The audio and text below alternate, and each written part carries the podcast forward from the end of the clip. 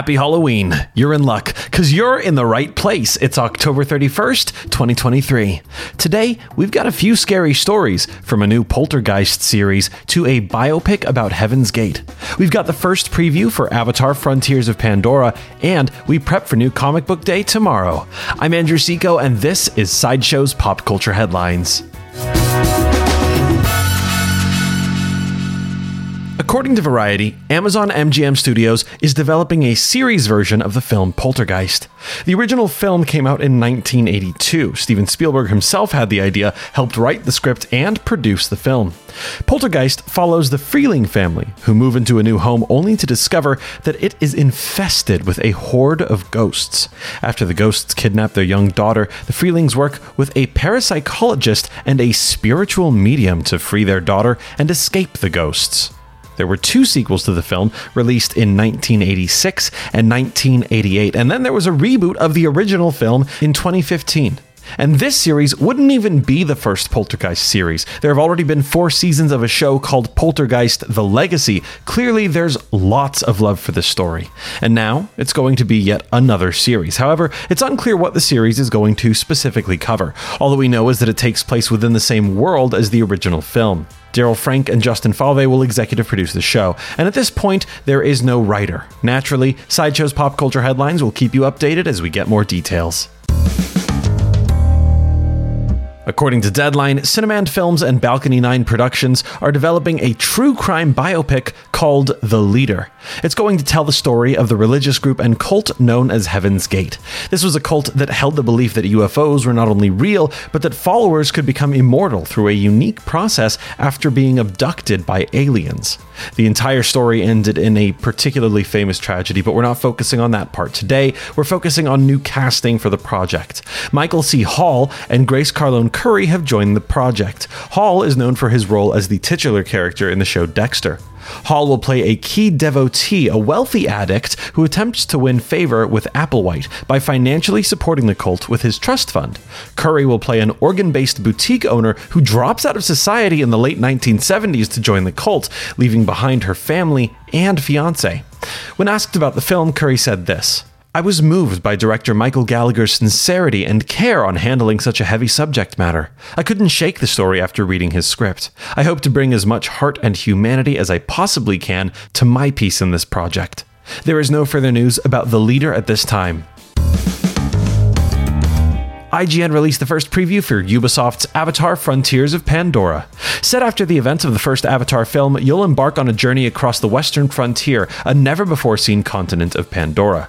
You'll play as a child of two worlds, born Na'vi, but raised by the R D A. Fifteen years after your abduction, you're free, and must reconnect with your lost heritage. Meet new Na'vi clans, learn their ways, and join them to protect Pandora from the R D A. I G N's reviewer Matt Perslow compares the game to Ubisoft's other title, Far Cry, and he says that structurally the games are very similar. However, there are some mechanics that remind him of Mirror's Edge and Horizon Zero Dawn. Here's how he talks about movement in the game.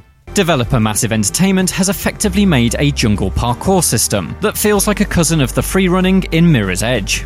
It begins with your Na'vi protagonist's strong leap, which boosts you up into and between tree branches. Handholds that are beyond your grasp can often be reached via trailing vines that lift you up like organic elevators. The ground is carpeted by helpful flora, such as bounce pad-like orange fungi and plants that emit a speed-enhancing blue mist. It wasn't long before I began to recognise running routes through the jungle, pathways of blue haze that led to vines, which linked to branch networks. Beyond those developer-plotted routes, a vast amount of what I saw was climbable, allowing for all manner of freeform approaches to your destination. And despite lacking the stickiness of Assassin's Creed's free running, I was able to get anywhere I wanted quickly and without any frustrating falls. It's genuinely impressive. Avatar Frontiers of Pandora debuts on December seventh, twenty twenty-three.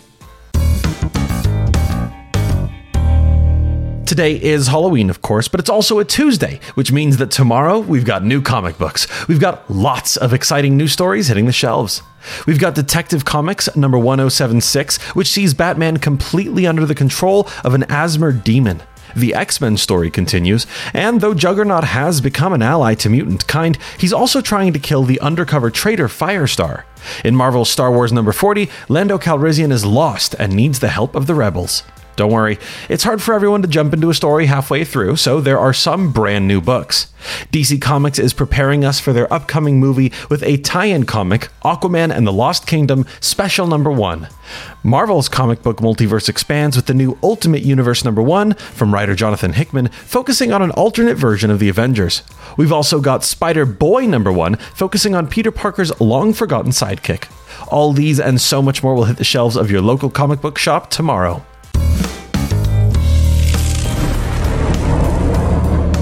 When the lightning gets brighter, look for the spider. Spider-Man Across the Spider-Verse is officially streaming on Netflix now, and there's a new social media horror movie in development called Tick Croc, about a TikTok famous crocodile that local high schoolers are desperate to capture. Come back tomorrow for a brand new Doctor Who series. That's Sideshow's Pop Culture Headlines for October thirty-first, twenty twenty-three. I'm Andrew Seiko. If you're looking for any other ad-free pop culture news and content, be sure to check out sideshow.com forward slash blog. If you like this podcast, give it a good review and share it with a friend. Thank you so much for listening. Don't forget to let your geek side show, and don't stop practicing your evil laugh. Happy Halloween!